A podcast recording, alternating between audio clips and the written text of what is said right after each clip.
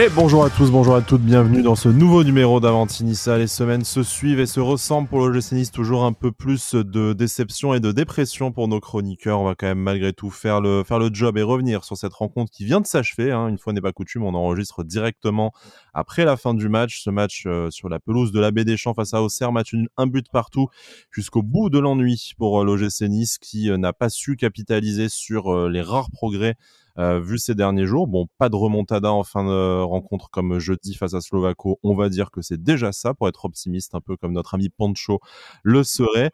Point de Pancho aujourd'hui, donc euh, point d'optimisme. Je ne sais pas. On va essayer en tout cas de savoir ce qu'il y a à sortir de ce match pour le bon comme pour le mauvais. Ce sera fait en compagnie d'Alric. Salut Alric, comment ça va? Salut Sky, salut à tous. Écoute, ça va, je suis euh, assez énervé. comme je le disais en haut, j'ai failli me fracturer la main pour de frapper ma table de, rage. On aimerait que ce soit pour euh, un autre type de fracture, hein, comme je te disais en off, mais euh, très clairement pas pour cette saison.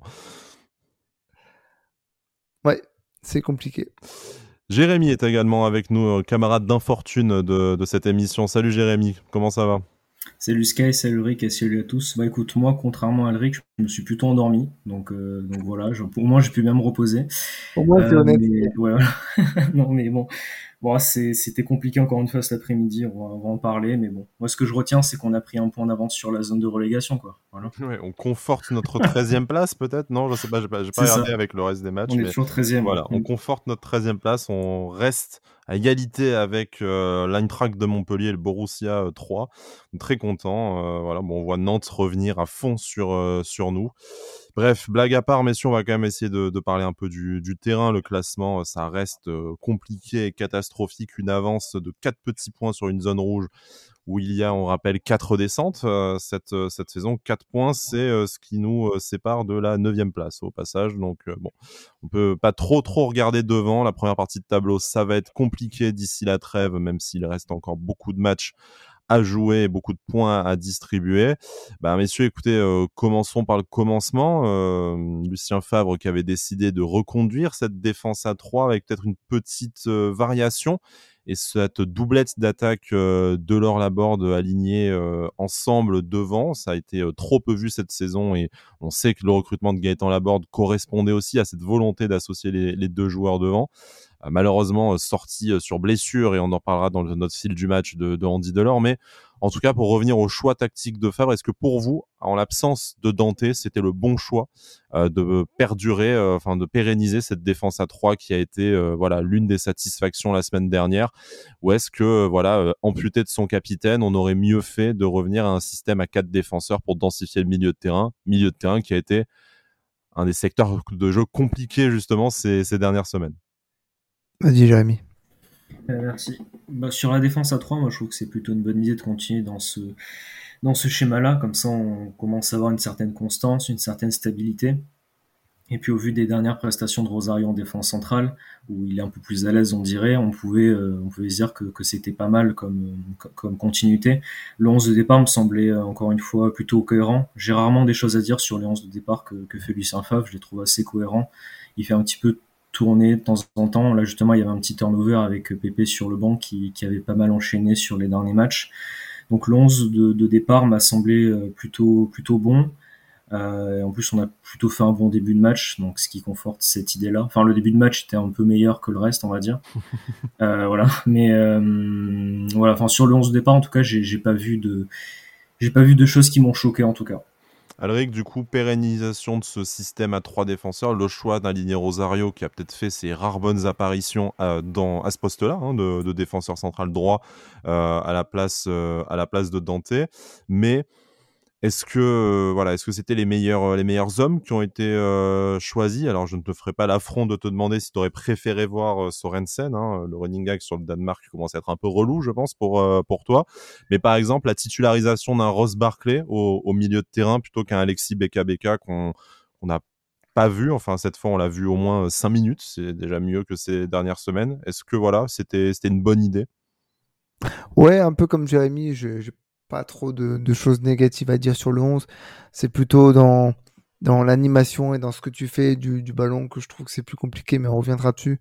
Après, pour le choix des hommes, je pense que par rapport à l'enchaînement des matchs, par rapport à les, aux états de forme des différents joueurs, t'as pas trop le choix en fait. et aussi par rapport au niveau de certains autres joueurs, tu n'as pas trop le choix que de faire un, un, 11 type comme ça. Euh, tu parlais de Rose Barclay, bon, bah, puisque tu as cité son nom, euh, autant j'aime bien le voir sur le terrain, autant aujourd'hui, je, l'ai trouvé vraiment euh, pas toujours en réussite, mais euh, quand même mieux que ce que j'avais vu euh, la dernière fois, notamment contre, contre 3 lorsqu'il est rentré, où il a, il pas fait vraiment de, de, bonnes choses. Là, c'est quand même un peu mieux, on le sent à l'aise avec le ballon. Après, concernant voilà, le choix des, des hommes, j'aime pas trop voir Rosario en, en, défense centrale. Et, encore, et là, pour le coup, tu disais, on, on, se souvient de ses récentes euh, performances, mais en fait, il y en a qu'une ou deux, hein, je crois. Mmh. On l'a vu comme ça. Enfin, en tout cas, cette saison, il y en a qu'une. Je crois qu'il y a eu une ou deux fois sous Christophe Galtier, mais c'est tout.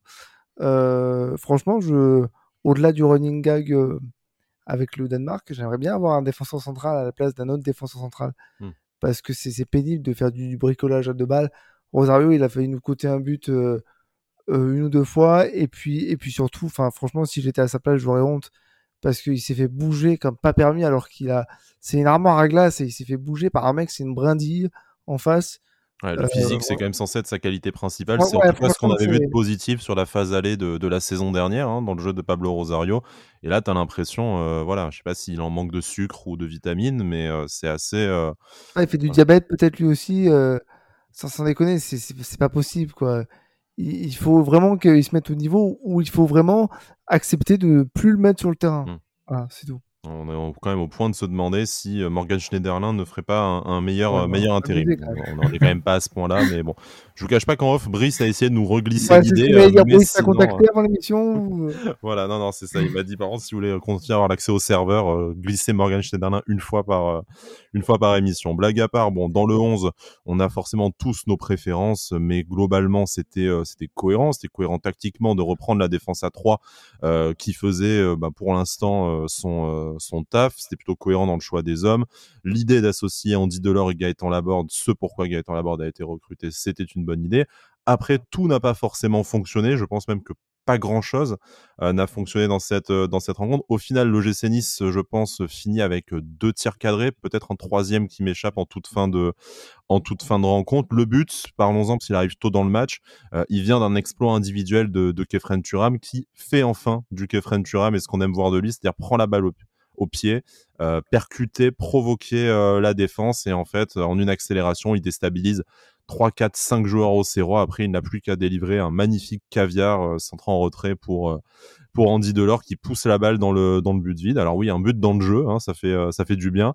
Euh, mais en fait, voilà, c'est euh, un exploit personnel qui est à l'origine de, cette, de cette ouverture du score plutôt qu'un plutôt qu'un qu mouvement collectif Est-ce qu'on doit se féliciter de retrouver un peu euh, Kefren Turam, en tout cas sur cette action-là, ou est-ce que, bah, en fait, on, ça entérine le fait que pour l'instant, euh, on est condamné à ne marquer que sur coup de pied arrêté ou sur des exploits personnels? Je vais me permettre de commencer par rapport à ça. Euh, d'abord, je vais commencer par le par le positif. Positif, c'est que euh, tu as un temps fort parce que même si c'est très moyen puisque tu ne passes pas un seul centre, hein, dédicace Jordan Lotomba qui ne dépasse pas le tibia du défenseur euh, qui est en face de lui. même quand il s'y reprend à plusieurs fois, il re-shoot sur le même défenseur plusieurs ouais, fois. Ouais, non, mais bon. cette, action m'a traumatisé, je crois. La, la, le, le, positif, c'est que tu es dans un temps fort. Ou du moins, c'est pas un temps faible. Et donc, tu essaies de, essaies de multiplier les, les incursions dans la surface euh, aux Serroises, donc c'est bien. Euh, et euh, ce que j'ai bien aimé, c'est que tu te retrouves, enfin, tu es efficace finalement dans ce temps fort puisque tu marques. Tu, marques après, euh, directement le but, eh bien, je suis un peu pris entre deux feux en me disant c'est un super exploit individuel de Kefred Turam comme on l'aime et comme il sait le faire. Et en même temps, je me dis, quelle passivité dans la défense au Serroise quand même. Parce que tu as l'impression que c'est tous des plots. Tous.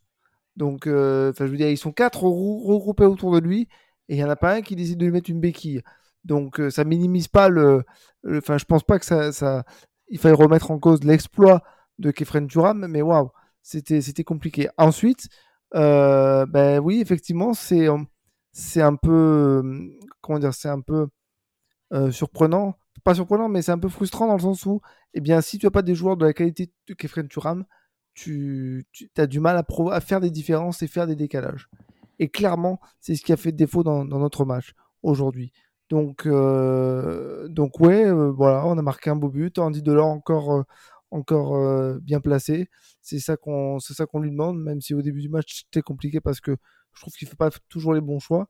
Mais voilà, le point positif c'est que c'est un temps fort, tu marques, c'est bien, mais derrière tu n'arrives pas à reproduire ce type d'action et tu n'arrives surtout pas à créer du décalage par le jeu, mmh. par le redoublement de passes et par un aspect plus collectif.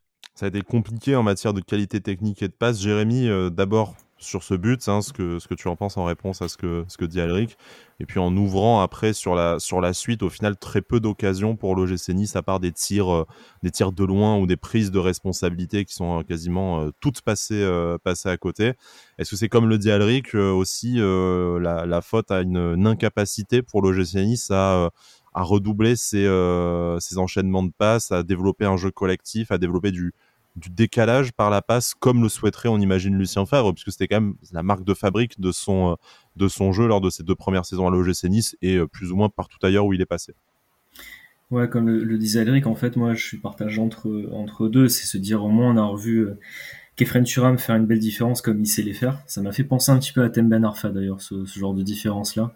Je, je, me suis revu il y a quelques années quand on faisait des bons matchs. Euh, mais du coup, c'est vrai que cette action, elle est d'un côté, c'est bien. En plus, Andy Delors remarque un petit peu dans le jeu. Je pense que ça va lui faire du bien, en espérant qu'il retrouve vite les terrains. Euh, mais après, voilà, en fait, il suffit, enfin, il faut encore, il faut un exploit euh, individuel ou alors euh, une frappe contrée contre Slovako, par exemple, pour qu'on arrive à marquer.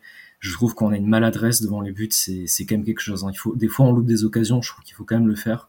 Euh, l'occasion de Barclay à la fin, c'est super dommage qu'on n'arrive pas à marquer sur cette occasion-là, par exemple. Je crois que c'est la seule qu'on a hein, d'ailleurs en seconde mi-temps, il me semble. Bah, t'as la frappe, euh, t'as le drop de, de, Rosario en toute fin de rencontre aussi. Oui, non, non, t'as la frappe de, la frappe de Lotomba aussi quand il fait ça. Oui, dans le petit filet extérieur, effectivement. Ah oui, oui, bon, ouais. Ça, ça c'était dommage aussi parce que justement il y a un manque de, il y a un manque de clairvoyance et beaucoup de maladresse je trouve dès qu'on arrive dans la surface justement on dirait qu'à chaque fois tous les joueurs paniquent c'est terrible et on loupe un nombre d'occasions qui, qui est assez considérable. Bon, là, on n'a pas eu beaucoup d'occasions, donc on peut pas dire qu'on en a loupé non plus des tonnes, par exemple par rapport au match contre, contre Slovako. Oui. Mais c'est, c'est toujours dommage, je trouve que bon là, c'est sûr, on marque dans le jeu, mais encore une fois, c'est pas un but construit, c'est pas un, but où tu as euh, des joueurs qui... En fait, ça manque d'intelligence de jeu, t'as pas de, de vrai automatisme, d'intelligence, ça, ça joue ça a du mal à jouer ensemble, à, concrétiser. Et moi, ce qui me frustre beaucoup, c'est qu'encore une fois, on mène un zéro, tu te dis, bon, c'est bien, on mène un zéro, on est dans le match. Auxerre a un tout petit peu la tête sous l'eau quand même à ce moment-là. Je trouve qu'on est, on commence à prendre l'ascendant et on se laisse aller. Et du coup, ben, petit à petit, jusqu'avant la mi-temps où on se prend le but, mmh. où on c'est sur un coup de pied arrêté, Auxerre égalise. Et c'est tout le temps, tout le temps la même chose. On se laisse tout le temps aller, on n'arrive pas à capitaliser sur les bons moments, on n'arrive pas à, faire euh, plus de différence que, que 1-0. En fait, on n'arrive pas à aller plus loin. Et bon, à part contre 3 la semaine dernière, mais on n'arrive pas en général à le faire. Et c'est très frustrant parce qu'à chaque fois, euh, en plus, dès qu'on fait une petite erreur de marquage, une petite erreur, euh, je sais pas de placement, on, la paye cash à chaque fois, on la paye cash. Et là, là justement, là, là l'erreur sur le, le, le, corner, elle est plus sur Gaëtan Laborde qui, qui laisse un petit peu de marquage sur euh, Nuno d'Acosta. Mais je veux dire, c'est une erreur. Bon, s'il n'y a pas but, bon, on la voit pas l'erreur. On se dit bon, bah, tant mm. pis, voilà. Et encore une fois, on fait une erreur, on la paye cash. Et ça aussi, c'est vrai que cette année, on est bon, on n'est pas bon. Hein, voilà, on peut, on peut, le dire, on est, on n'est pas bon. Mais aussi, on a vraiment pas de chance, quoi. C'est ce que je vous disais en off tout à l'heure. Je trouve qu'on n'a pas de chance euh, ben, sur la blessure de Delors. On n'a pas de chance devant les buts on, manque un petit peu de, réussite aussi et certaines fois ça nous ça nous aiderait un petit peu peut-être à prendre aussi la confiance. Mais c'est pas une excuse, voilà, il faut pas prendre ça comme excuse sur le fait que nos matchs ne sont ne sont pas bons et qu'on loupe beaucoup trop d'occasions. Alors j'entends ce que tu dis par rapport à manque de chance, mais on manque d'intelligence de jeu et tu l'as très bien dit parce que je trouve que notre jeu il est d'un mécanique déconcertant, c'est-à-dire que tu fais droite, gauche, droite, gauche et puis, il n'y en a pas un qui bouge. Ils sont tous à l'arrêt. Tous. Et puis, tout le monde se regarde et on, joue, euh, on joue euh, en marchant, on joue bien arrêté. Puis, euh, on ne crée pas de décalage par la passe.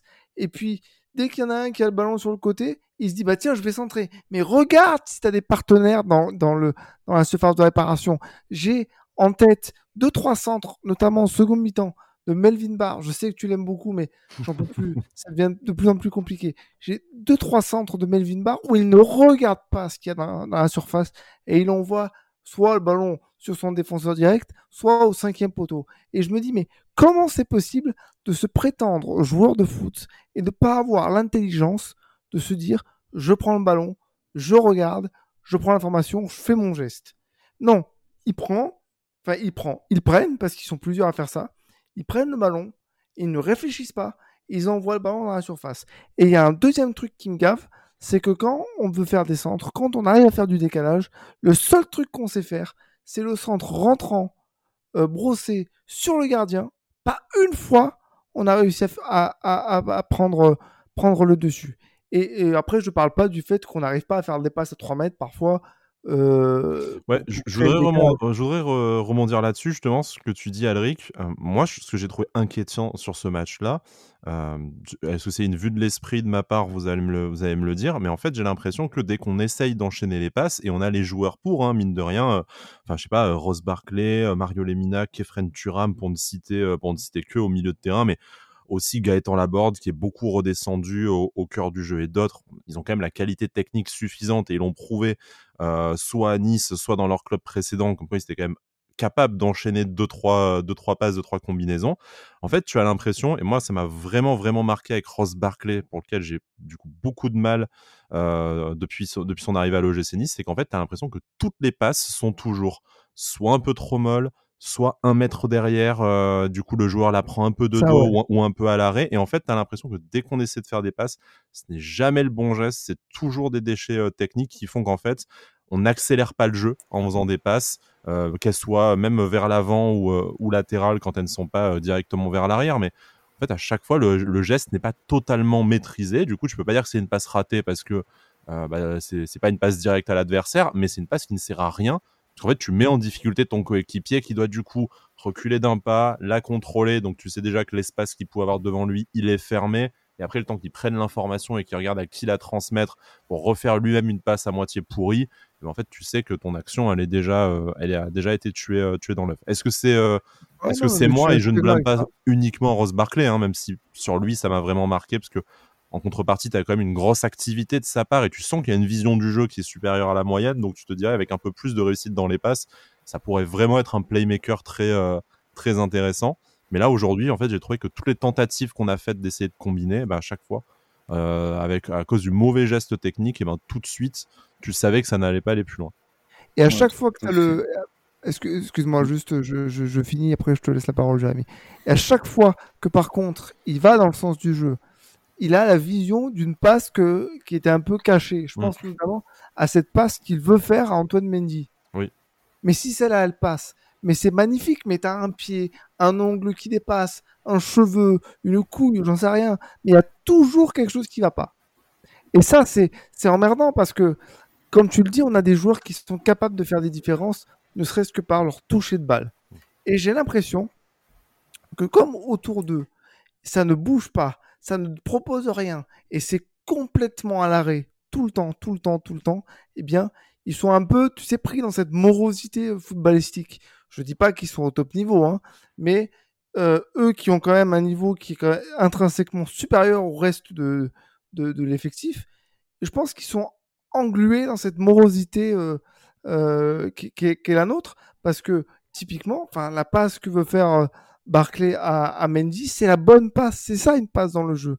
Et un dernier truc que je dirais avant de laisser la parole à Jérémy, ce qui m'a gonflé, et c'est ce qu'on a vu bah, une fois, je crois, dans le match, c'est euh, Alexis Beka qui le fait, le dépassement de fonction.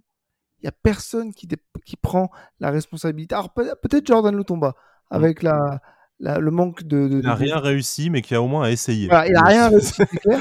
c'est horrible de, se contenter de ça, mais en attendant, c'est celui qui a essayé le plus de remonter le ballon. Ouais, alors je suis d'accord, mais le problème, c'est qu'il couple ça à une intelligence, une intelligence de jeu qui, creuse le sol. Parce que son action, où on m'a dit que j'étais mauvaise foi d'ailleurs, mais son action où il frappe au but dans le petit filet, ils sont deux dans la surface. Hmm.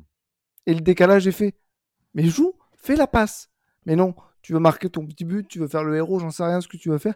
Mais voilà, tous ces trucs qui sont mélangés, enfin qui sont, euh, euh, oui, mélangés les uns aux autres, ça donne une bouillie de football, alors que tu as des joueurs qui ont un putain de talent intrinsèque. Hmm. Jérémy, du coup, après nos deux monologues, désolé, c'est pas confortable de passer en, de passer en dernier forcément. Non, pas de souci. Non, je suis plutôt d'accord avec ça. Euh, c'est justement ce que je crois que j'avais commencé à en parler contre 3 justement en fin de match quand on avait des passes. Euh, justement, on fait toujours des passes un petit peu lentes. On dirait qu'on est un peu dans un certain confort, alors qui un confort qui n'a pas lieu d'être hein, parce que tu tu domines pas un match 4-0 par exemple dans, ce cas-là. Il y a toujours un espèce de confort en mode oui bon là on fait la passe, si on la loupe c'est pas grave, on verra plus tard, on la fera. Enfin il y a toujours un petit peu cette espèce, c'est pas de la nonchalance je trouve, mais une certaine forme de, de, comment dire bon on va le faire plus tard. C'est toujours il n'y a, pas d'acte tout dans l'immédiat. Euh, c'est un peu compliqué d'expliquer, mais j'ai cette impression-là. Et c'est ça de match en match. Ce qui me frustre, c'est que le, les débuts de match, par exemple celui-là, est plutôt bon. Je trouve c'était assez cohérent, sans être flamboyant. Il y avait quand même une cohérence. Et en fait, petit à petit, tu as l'impression qu'ils ils sont concentrés dans leur match et que petit à petit, euh, ça s'étiole en fait. T'as pas, t'arrives pas à rester constant dans un match et à rester concentré à vraiment jouer en équipe. Donc t'as des joueurs qui des fois vont perdre leur concentration, d'autres qui vont la reprendre, puis inversement. Donc en fait, t'arrives pas à avoir vraiment une équipe. T'as vraiment 11 joueurs qui sont là, mais qui arrivent pas à, être ensemble en même temps sur leurs actions, à être cohérents. Et tu as une forme de. Pour, moi, ce qui a vraiment manqué, c'était qu'on avait trop peu de justesse technique. Aujourd'hui, on a beaucoup ah, ça... Mmh.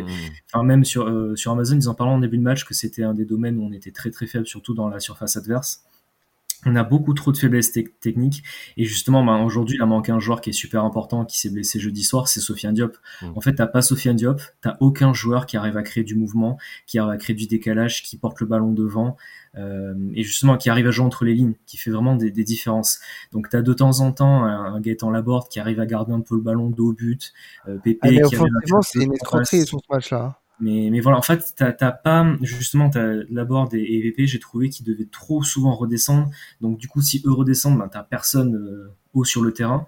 Donc, du coup, il manque vraiment ce joueur au milieu, quand Sophia Diop est pas là, qui arrive à te créer ce lien euh, qu'on avait euh, justement bah, les matchs contre Paris 3 et euh, Paris 3 ouais, où justement tu avais un peu ce, ce, lien au milieu de terrain où tu avais quelque chose un peu plus de cohérence. Là aujourd'hui en fait, tu as trop peu de joueurs qui sont créatifs, trop peu de joueurs qui qui ont cette cette envie d'aller vers l'avant et qui ont aussi cette capacité d'aller vers l'avant parce que c'est pas si facile. Et après, tu as des latéraux. Alors, j'ai pas trouvé qu'ils ont fait un match euh, mauvais, Barre et Lotomba. Voilà, je vais pas, pour une fois, je vais pas trop critiquer Lotomba. Euh, mais voilà, comme on a dit, en fait, il fait, euh, c'est trop peu euh, offensif, je trouve, pour des rôles de piston. Alors, on a Atal et Brian qui justement sont très offensifs et défensivement, des fois, surtout Brian, ils sont, ils sont un peu moins bons. Et là, justement, on a deux latéraux qui sont plutôt bons défensivement, ça va, ils font le travail mais offensivement, ils apportent beaucoup trop peu en fait. Et ça, justement, après, tu as, trop peu de solutions pour apporter le danger devant. Oui, mais le problème, c'est que c'est euh, c'est à double tranchant. C'est-à-dire que tu n'apportes pas trop le danger, donc tu ne te crées pas d'occasion, donc tes attaquants, ils se mettent pas dans la surface pour réceptionner des centres que tu pourrais leur faire. C'est un peu. Tu vois, c'est un, peu vicieux. Un, cercle vicieux. Et je vais, je vais être un peu abruti en disant ça, aux yeux de certains, je pense. Mais euh, je préfère que tu as des latéraux qui soient ultra offensifs, qui qui font, pardon, qui font, qui, bon, qui, euh, où il y a de la différence, j'arrive pas à la conjugaison là tout de suite, euh, où il y a de la différence, où euh, ça propose des centres, parce que Atal et, et, et, Brian ont montré deux, trois trucs intéressants, et où les attaquants se disent, ok, on a des ballons à bouffer, où c'est un peu plus léger défensivement, plutôt que d'avoir des joueurs qui sont moyens défensivement, et qui n'apporte pas grand-chose offensivement. Enfin, je veux dire, on dirait qu'il s'est quand même fait violence Lotomba pour arriver à, proposer deux trois trucs. Et je, suis désolé, dans le système de Lucien Favre, tu peux pas te contenter du moyen. Il faut que tes latéraux ils, prennent une, part euh, entière dans euh, la construction du jeu et dans euh, la dangerosité que doivent provoquer que doit provoquer l'équipe. Là, malheureusement, c'est trop moyen. Mais est-ce que tu as, est-ce que tu as, ces, est-ce que tu as ces joueurs, Alric, tout simplement, à part Youssef Attal, bien entendu, on va pas, on va pas revenir là-dessus, mais est-ce que les trois autres latéraux que tu as dans l'effectif sont à même de, de remplir, de remplir cette mission? Moi, j'ai un gros doute. Brian peut apporter quelque chose d'intéressant. Bah, Brian, c'est un peu plus offensif, mais enfin, désolé, on l'a vu face à Slovako déjà. Euh, offensivement, ça te coûte quand même probablement le premier but, et en plus de ça, c'est mieux que Melvin Barr en termes de qualité de centre, mais enfin bon, c'est pas non plus euh, d'Albert ou Ricardo Pereira, très, très, très, très, loin de là même. Donc en fait, ça t'apporte un peu plus de mouvement vers l'avant, mais sans non plus te, te transformer euh, euh, bah, offensivement tes solutions tout en te fragilisant derrière, un peu comme Jordan Lotomba de, de l'autre côté, hein, qui a essayé, comme on a, comme on a vu, mais qui ne voilà, qui n'a pas réussi à être décisif non plus. Est-ce que c'est pas ça tout simplement en fait la, la, qualité relativement moyenne des, des, latéraux qui fait que qu'on ne peut pas faire ça davantage que des consignes ou, ou des intentions de jeu Est-ce que c'est pas tout simplement le ah manque de qualité, ou l'erreur de l'erreur de profil de ces de ces joueurs là Évidemment que la qualité de nos latéraux est moyenne et évidemment que ça ne peut pas porter ses fruits dans le système de jeu que privilégie Lucien Favre. Mais aujourd'hui, tu n'as pas d'autre choix. Donc oui, je préfère que c'est des joueurs qui sont un peu plus médiocres défensivement, mais qui eux, par contre, n'aient pas peur, encore médiocres, pas pour Youssef Fatal, mais qui n'ont pas peur d'aller prendre leur couloir, parce que c'est ce qu'on leur demande hein, en tant que latéraux dans le système de Lucien Favre, plutôt que d'avoir des joueurs qui ah, pas trop vite, pas trop longtemps. Hein, je, tente une passe, peut-être une percée, mais bon, faut pas trop m'en demander parce que je, ne sais pas faire. Non, c'est pas possible. Moi, ce que je comprends pas, c'est justement ça. C'est des latéraux qui apportent pas grand-chose ou quand ils apportent, c'est trop médiocre. C'est médiocre. Et, euh, et, le problème, c'est que tu mets pas en confiance tes attaquants quand c'est, quand c'est comme ça. Moi, j'aimerais que mes attaquants, notamment mes deux neufs, hein, euh, je disais que la board c'était une escroquerie, mais euh, sur ce match-là, il a un beau, il a un bon jeu de haut but, il n'y a pas de problème, il conserve, il décale, ok. Dans la surface, il n'a pas eu une seule action. Hmm. Andy Delors, je peux lui reprocher plein de choses notamment le fait que parfois il est un de QI et qu'il frappe dans toutes les positions. Mais au moins, il est présent à la surface. Ce qui était sa qualité la saison dernière. Mais bon, vu qu'il y avait la réussite, euh, forcément, on le. Mais il, est présent dans, il, est présent dans, la, dans, la, zone de vérité, que ce soit aux abords de la surface ou dans la surface. Gaëtan aborde aujourd'hui, je ne l'ai pas vu offensivement. Alors oui, il s'est fait bousculer légèrement dans la surface et ça aurait pu provoquer un penalty. Mais vous avez d'autres faits d'armes à mettre à son actif C'est vrai que Gaëtan Laborde est un joueur précieux euh, collectivement. Moi, j'ai enfin, vu des, remontées de balles, ou en tout cas des combinaisons assez intéressantes, mais c'était à 30 ou 40 mètres des buts. Donc en fait, ah dans les 20 derniers mètres, euh, soit il était euh, cramé, il faisait pas le bon choix, soit il a même eu assez peu d'occasions de, se mettre en de se mettre en valeur. C'est d'ailleurs assez préoccupant. Je vous propose un peu de d'ouvrir le, dossier sur sur Gaëtan Laborde. Je pense qu'on va pas non plus faire une heure d'émission parce qu'on a déjà beaucoup de redites par rapport au match précédent. Hein. Malgré tout, euh, le gym voilà, est quand même malade et je pense qu'on a déjà distribué des cartons rouges à, tout le monde. Peut-être pas autant que les arbitres de Ligue 1, mais pas loin. Ah, c'est euh, Gaëtan Laborde, c'est assez inquiétant dans la mesure où on, on était content, enfin content.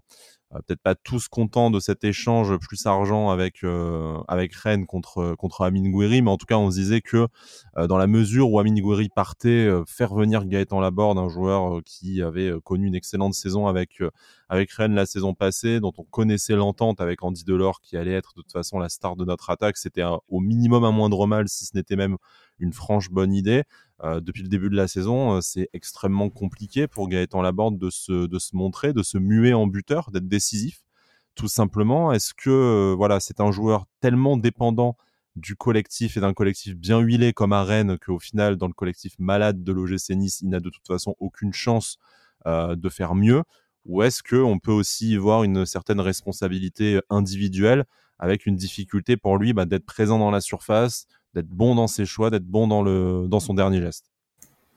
Ouais, dans, les faits, pour l'instant, malheureusement, c'est pas pas suffisant. Nous, justement, on attendait de lui euh, un petit peu comme Andy Delors l'année dernière, surtout en, fin de saison, un attaquant justement euh, pragmatique qui marque, en fait, qui, qui arrive à, mettre beaucoup de buts, qui soit réaliste. Malheureusement, euh, d'un côté, il n'a pas assez d'occasions, et d'un autre côté, il fait, j'ai pas l'impression qu'il fasse vraiment ce qu'il faut pour en avoir beaucoup.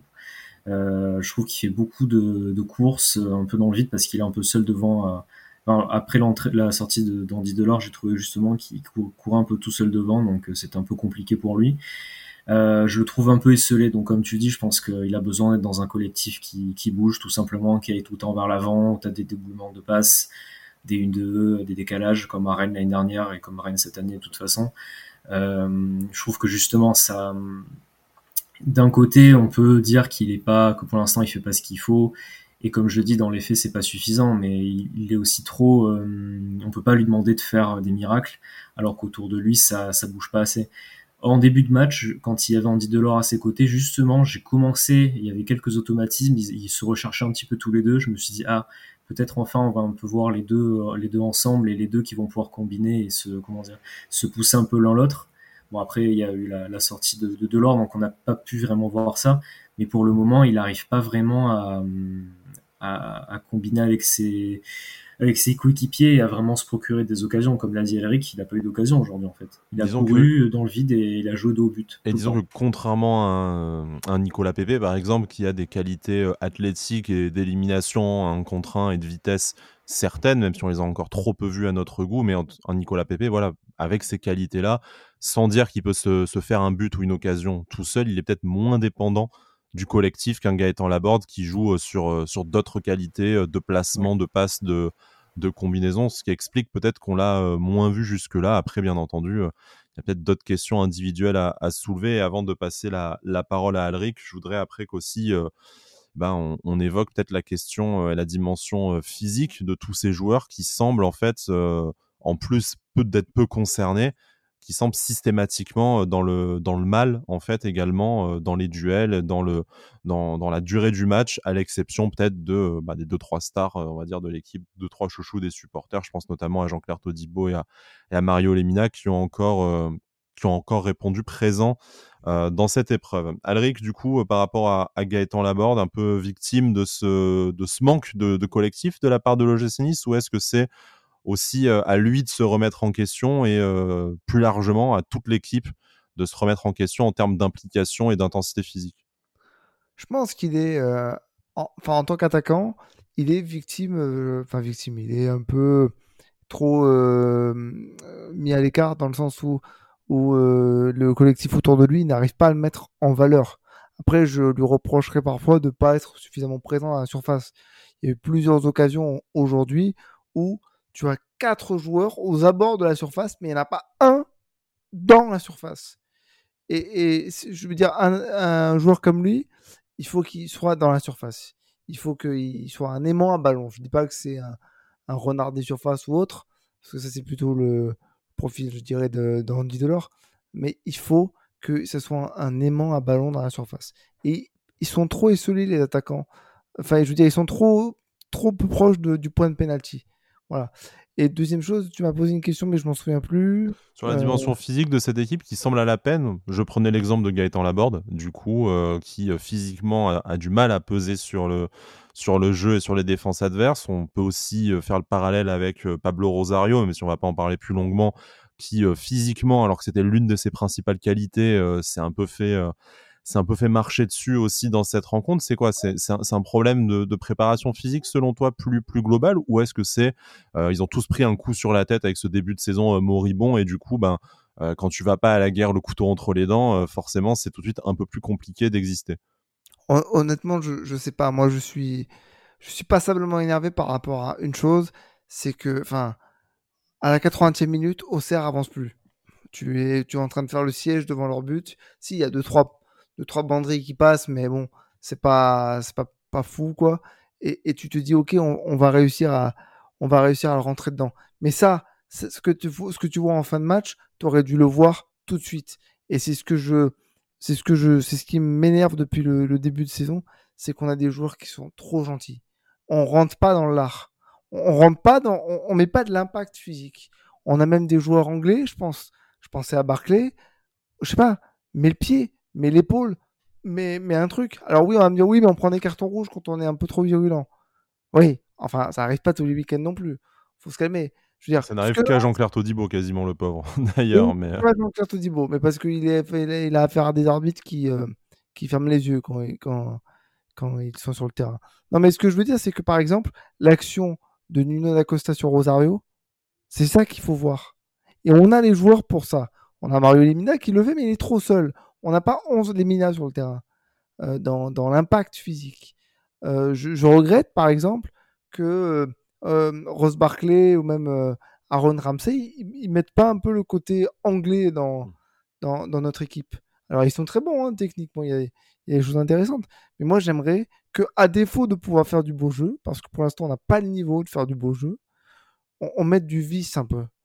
On, on rentre un peu dans l'art que, que les joueurs en face ils se disent ok, on va falloir qu'on fasse attention parce qu'on va s'en prendre quelques-unes.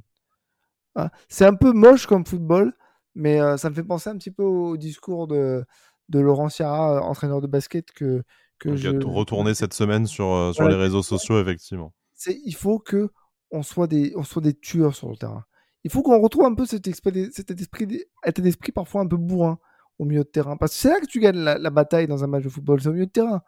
Donc si tu gagnes la bataille physiquement au milieu de terrain, devant, tu vas faire suffisamment le taf pour que euh, le, bloc adverse recule parce qu'ils n'auront pas envie de prendre des coups et tu vas te libérer les espaces. Voilà.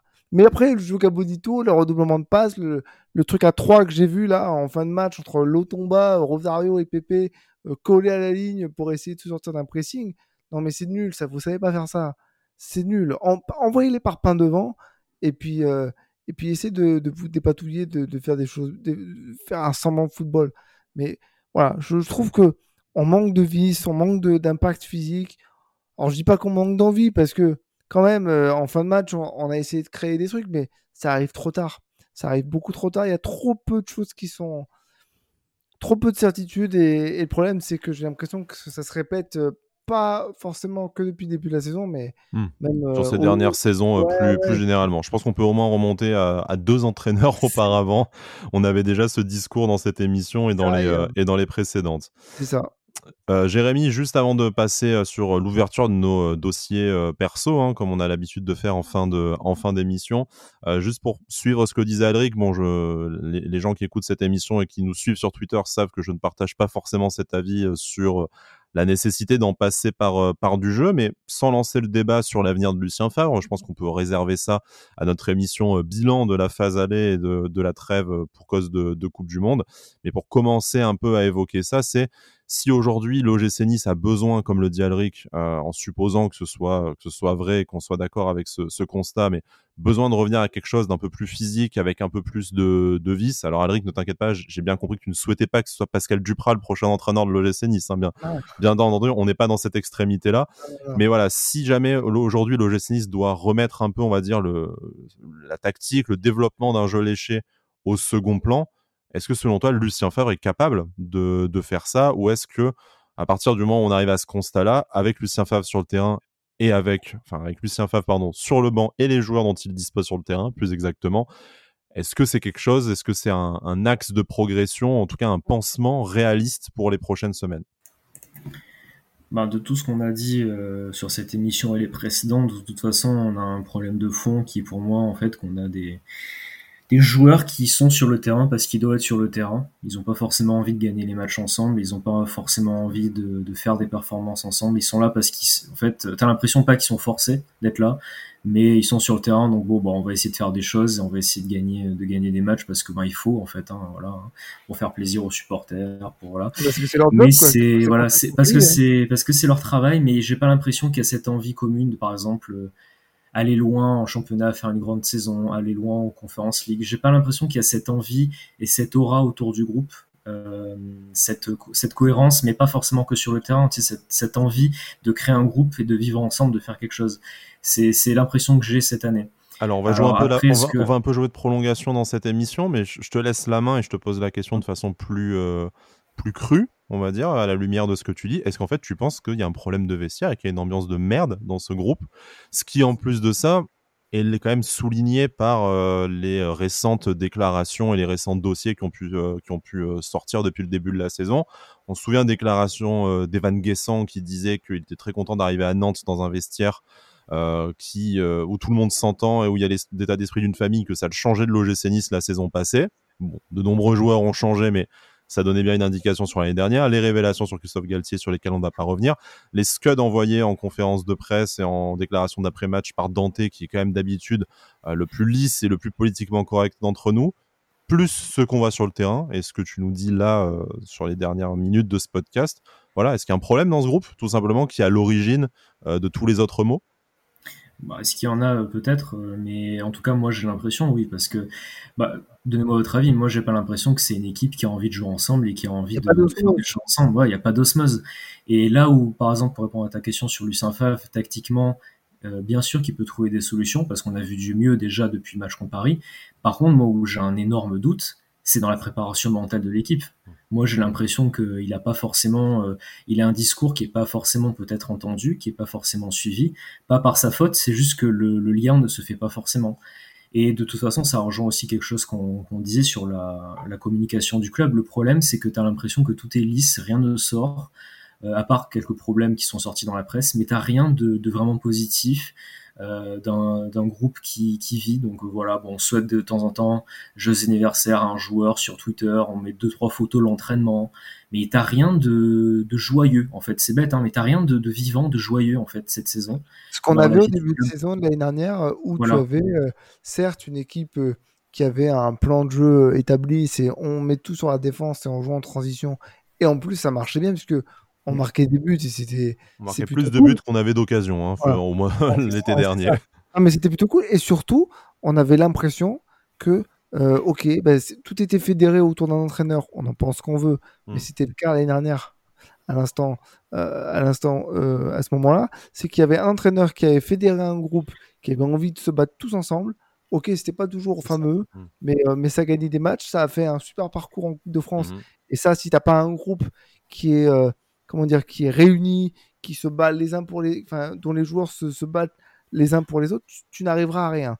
Alors, il y a des problèmes dans le vestiaire, probablement, mais surtout, j'ai l'impression que ils s'en battent les couilles de jouer ensemble.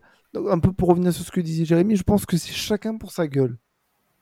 Et le problème, c'est que chacun pour sa gueule, eh bien, parce que il y a des joueurs qui peuvent faire des différences. Je pense à Nicolas Pepe qui même s'il a pas, même si son entrée n'a pas été incroyable, eh bien c'était quand même pas mal, c'était mmh. quand même pas mal mieux euh, que, que certains titulaires aujourd'hui. Bizarrement, les remplaçants étaient pas trop dégueux. Euh, je pense à un Kefren Duram qui pourra toujours faire la différence parce que techniquement, il, a ce qu'il faut, mais collectivement, il se passera jamais rien si les mecs ne créent pas un groupe. Il n'y a pas d'équipe en fait sur le terrain. Il y a 11 plots qui se font des passes, et puis tiens, en face, c'est pas très bon, donc on va réussir à planter un but. on n'a pas la qualité technique de, du Paris Saint-Germain pour se permettre d'avoir un vestiaire où les mecs se piffrent pas, très clairement. Exactement. Euh, hmm. c'est ça. C'était en fait le, fond de ma pensée, justement. C'est que t'as pas une équipe, comme tu dis, tu as 11 gars qui doivent être sur le terrain parce qu'ils doivent y être, en fait. Et parce que c'est leur métier. Sauf que avant de, avant, enfin, le foot avant d'être un métier, c'est un sport, une passion. Et il n'y a pas ça, en fait. Il n'y a pas cette, euh, avant d'être bon techniquement, avant d'être bon tactiquement il faut avoir envie, il faut être là, il faut être au duel, il faut être présent et croire euh, en, ce que, en ce que tu fais, croire en, ta, en ton équipe, en ton club, en, ce que, en tes objectifs. Et bon, euh, c'est peut-être un peu, je vais un peu loin, mais moi c'est cette impression que j'ai qu'ils n'ont pas forcément envie de jouer ensemble. Mm. En tout cas, depuis le début de la saison, il n'y a pas cette volonté commune, quoi. Donc euh, regardez. Elle n'a pas été construite de manière, comment dire, elle a pas été construite de manière cohérente.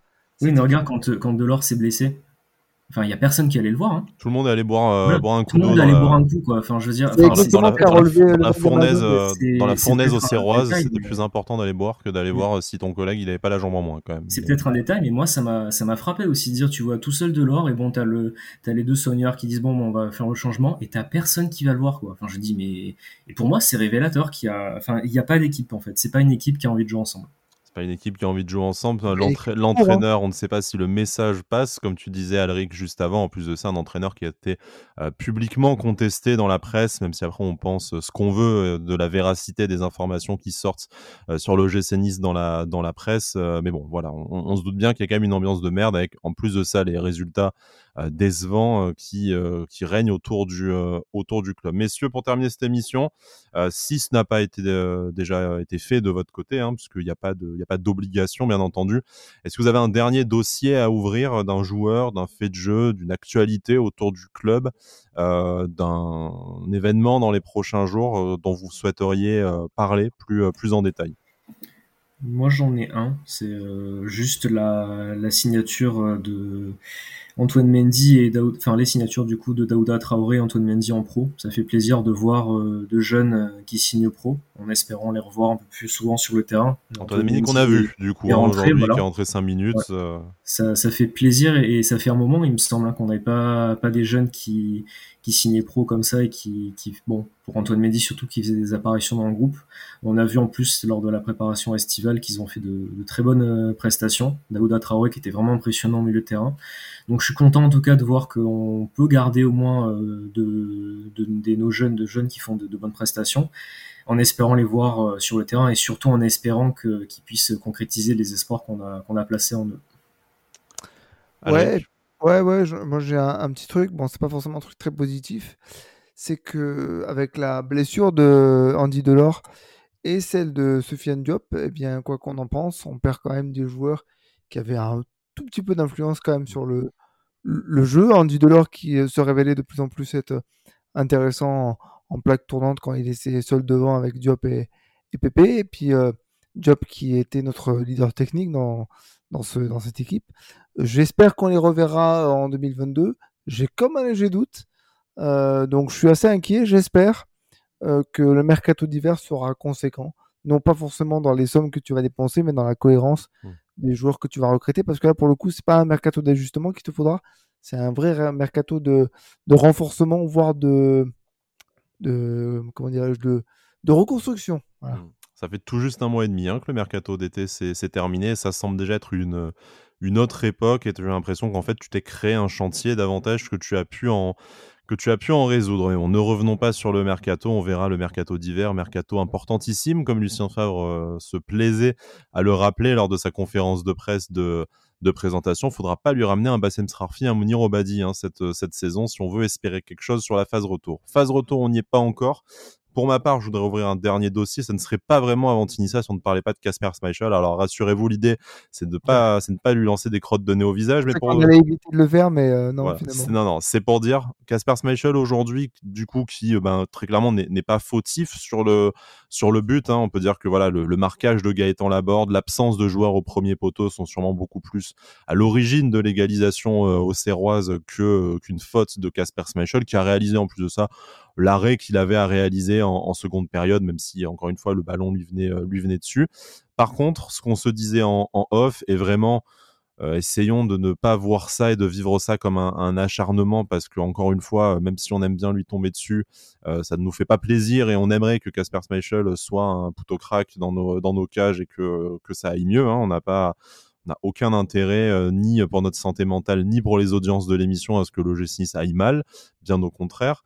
Mais Casper Smashel, vraiment, encore une fois, sur ce match, a dégagé une impression, je vais pas dire, enfin, je, serais presque prêt à dire malaisante, tant en fait, il n'est jamais rassurant parce qu'il est toujours dans des demi-décisions. Moi, j'ai ce, j'ai cette frappe, je crois, en deuxième période, trop croisée d'un Troyen qui passe au ras du poteau, où en fait, il, il, enfin, il hésite. Oui, mais tu vois, il s'avance, il hésite entre est-ce que j'ai besoin d'aller au sol pour la sortir ou pas? Donc, il pose un genou à terre, puis finalement, il se jette sur le côté et heureusement, du coup, euh, effectivement, ça ne finit pas au fond des, euh, au fond des filets. Tu dis, il est toujours dans des demi-décisions comme ça, qui au final ben, euh, font flipper. Et même quand il n'est pas fautif, tu as, du mal à, en tirer du positif de sa, de sa performance. Alors que, comme on le disait en préambule de ce podcast, ce match-là, c'est quand même le match où normalement tu ne dois pas être inquiet quand tu es gardien de l'OGC Nice, voire même où tu peux t'en sortir avec un clean sheet.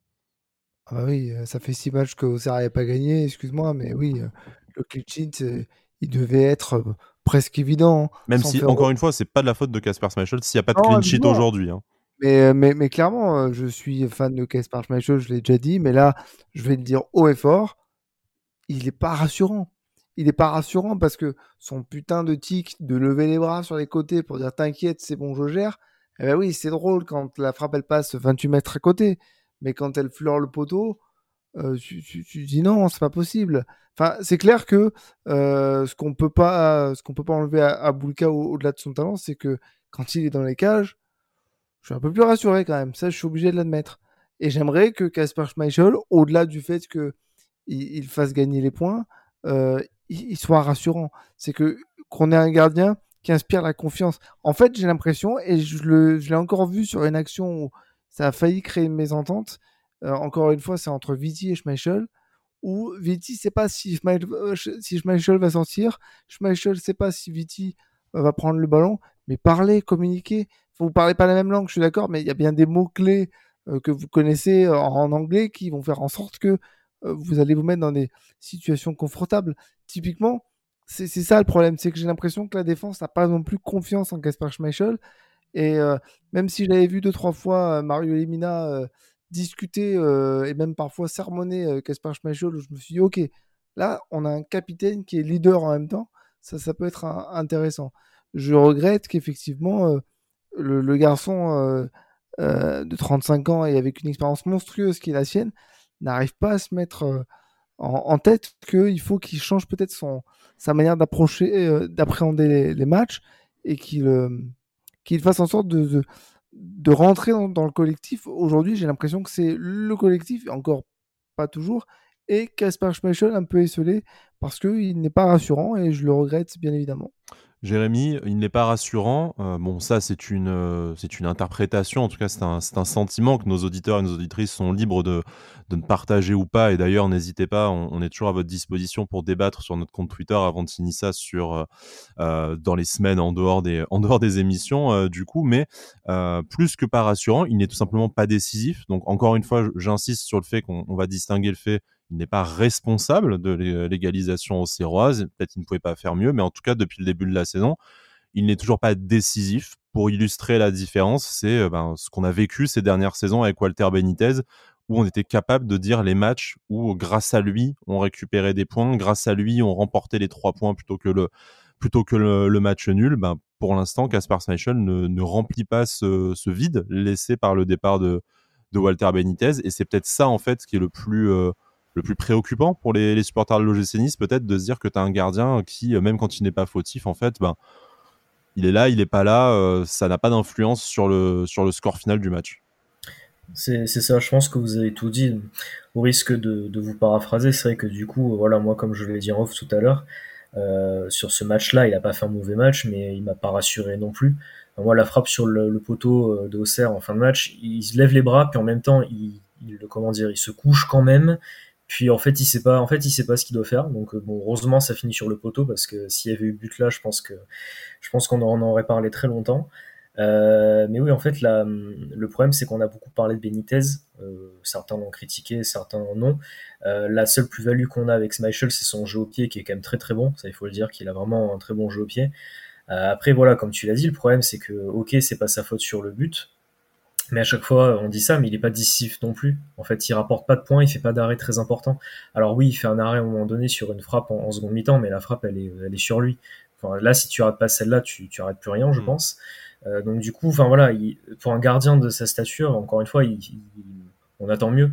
Euh, voilà, après c'est pas de sa faute aujourd'hui et là on, on, en parle, mais on, on lui tombe pas dessus. Hein, voilà, c'est pas c'est pas sa faute. Mais euh, voilà, enfin moi en tout cas, j'ai hâte quand même que Marcin Boulka revienne et j'espère le revoir aussi parce que je, je, trouve quand même que Marcin Boulka est meilleur et qu'il me rassure quand même beaucoup plus dans tous les domaines, que ce soit sur la ligne, dans le domaine aérien. Euh, il est quand même beaucoup plus, euh, beaucoup plus serein et rassurant. Donc j'espère que ça ira mieux pour, pour Schmeichel, mais, euh, mais c'est vrai qu'encore une fois, on n'est pas passé loin euh, sur deux ou trois frappes. Euh, de voir encore un but un petit peu euh, ou là où ça aurait pu être de, sa, plus de sa faute que sur le but qu'on a encaissé en tout cas. Et indépendamment des, je te coupe Alric, pardon, hein, mais je te laisserai terminer l'émission. Indépendamment de la question d'être décisif, euh, est-ce que Marcin Bulka l'est davantage ou pas Parce qu'on sait que ce n'est pas forcément facile de comparer les deux vu la différence de nombre de matchs joués. Mais en tout cas, Marcin Bulka, on parlait des problèmes collectifs d'entente au sein de cette équipe. Tu sais qu'en fait, Marcin Bulka, il s'entend déjà avec ses coéquipiers de défense centrale, qu'ils ont un passé commun. Il est plus apprécié. C'est Nice Matin, je crois qu'il en parle.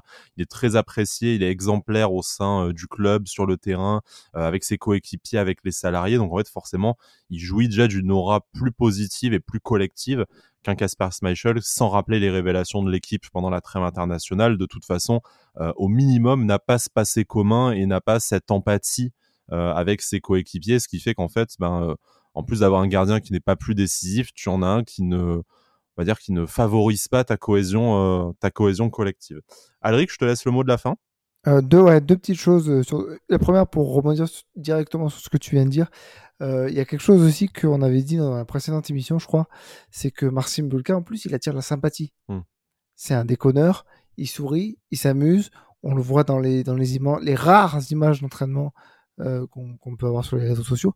Kaspar Schmeichel, on n'a jamais entendu de sa voix, le son de sa voix en dehors de, de son interview de présentation en tout début de saison. Donc ça crée déjà une espèce de distance et ça aide pas à l'intégrer au sein même euh, de, de pas de l'effectif parce qu'on on vit pas de la famille de la famille rouge et noir plus largement. au hein. sein même de la famille rouge et noir. Et la deuxième chose, c'est que on disait Casper Schmeichel il est pas rassurant, c'est un fait avéré, mais je trouve que la défense elle est pas rassurante non plus. Je m'explique. Auxerre a pas été ultra dangereux dans ce dans ce match-là, mais pourtant à chaque fois que le ballon arrivait dans la surface, je me suis dit on va prendre un but de casquette. Il y en a un, il va réussir une frappe déviée, euh, un contrôle, euh, un contrôle euh, mauvais, mais il va réussir à placer une frappe imparable à chaque fois. Et je trouve que même si on n'encaisse pas tant de buts que ça, eh bien, il y a un truc qui est cassé, même au sein de la défense, en dehors de, du gardien. Je trouve qu'il y a un truc qui est cassé. Ça respire pas la sérénité ça respire pas la sérénité. Alors le gardien il est pour quelque chose, mais je trouve que euh, nos adversaires nous, nous, transpercent trop facilement. Il n'y a pas quelqu'un qui va mettre un stop euh, et qui va lui dire bon c'est bon maintenant t'arrêtes de bouger. Sauf peut-être Jean-Claire Todibo, mais c'est trop, il est, trop seul. Même si Mathiaviti commence petit à petit à, à, montrer vraiment de très très belles choses. Je trouve qu'on manque encore de, sérénité. C'est fini l'époque où on disait non mais t'inquiète, le gardien il peut être mauvais une fois sur deux. De toute façon, il y aura aucun ballon qui arrivera jusqu'à lui. Voilà.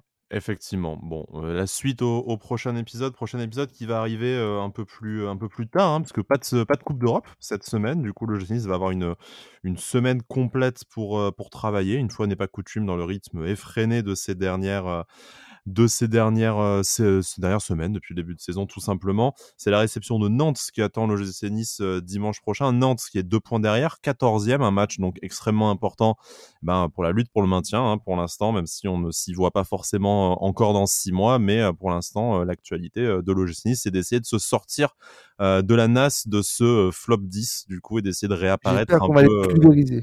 Voilà. Et puis bon, il y a forcément ce passif avec le FC Nantes qui, bon, s'est un peu redoré la pilule en explosant la lanterne rouge, le stade, le stade brestois, mais reste quand même aussi sur une, une saison extrêmement délicate, seulement deux victoires. Bon, voilà, le profil parfait pour être relancé par l'OGC Nice, certains diront. Mais voilà, et ensuite, ce sera la réception du Partizan Belgrade. Deux matchs extrêmement importants. Ils le sont tous. Ils valent tous le même nombre de points. mais là, très clairement, si tu négocies pas parfaitement ces deux réceptions, eh ben euh, voilà, on va avoir encore un peu plus de mal à imaginer comment la tendance peut s'inverser. Bon, on va essayer de rester positif, en tout cas on va essayer de rester fidèle au rendez-vous à l'OGC Nice. Vous nous retrouvez comme d'habitude sur YouTube, sur Spotify, sur Apple Podcast, sur Deezer, sur à peu près toutes les plateformes. N'hésitez pas à vous abonner, nous lâcher un commentaire, venir échanger avec nous sur nos comptes Twitter respectifs ou sur le compte Twitter d'Avantinissa également. On vous remercie d'être toujours aussi nombreux et nombreuses à nous suivre malgré une saison qui est euh, délicate et croyez bien qu'on est euh, ensemble dans cette, euh, dans galère qu'on espère tous avoir des lendemains qui chantent. Messieurs, merci beaucoup d'avoir été avec moi et d'ici le week-end prochain, Issa Nissa. Issa Nissa.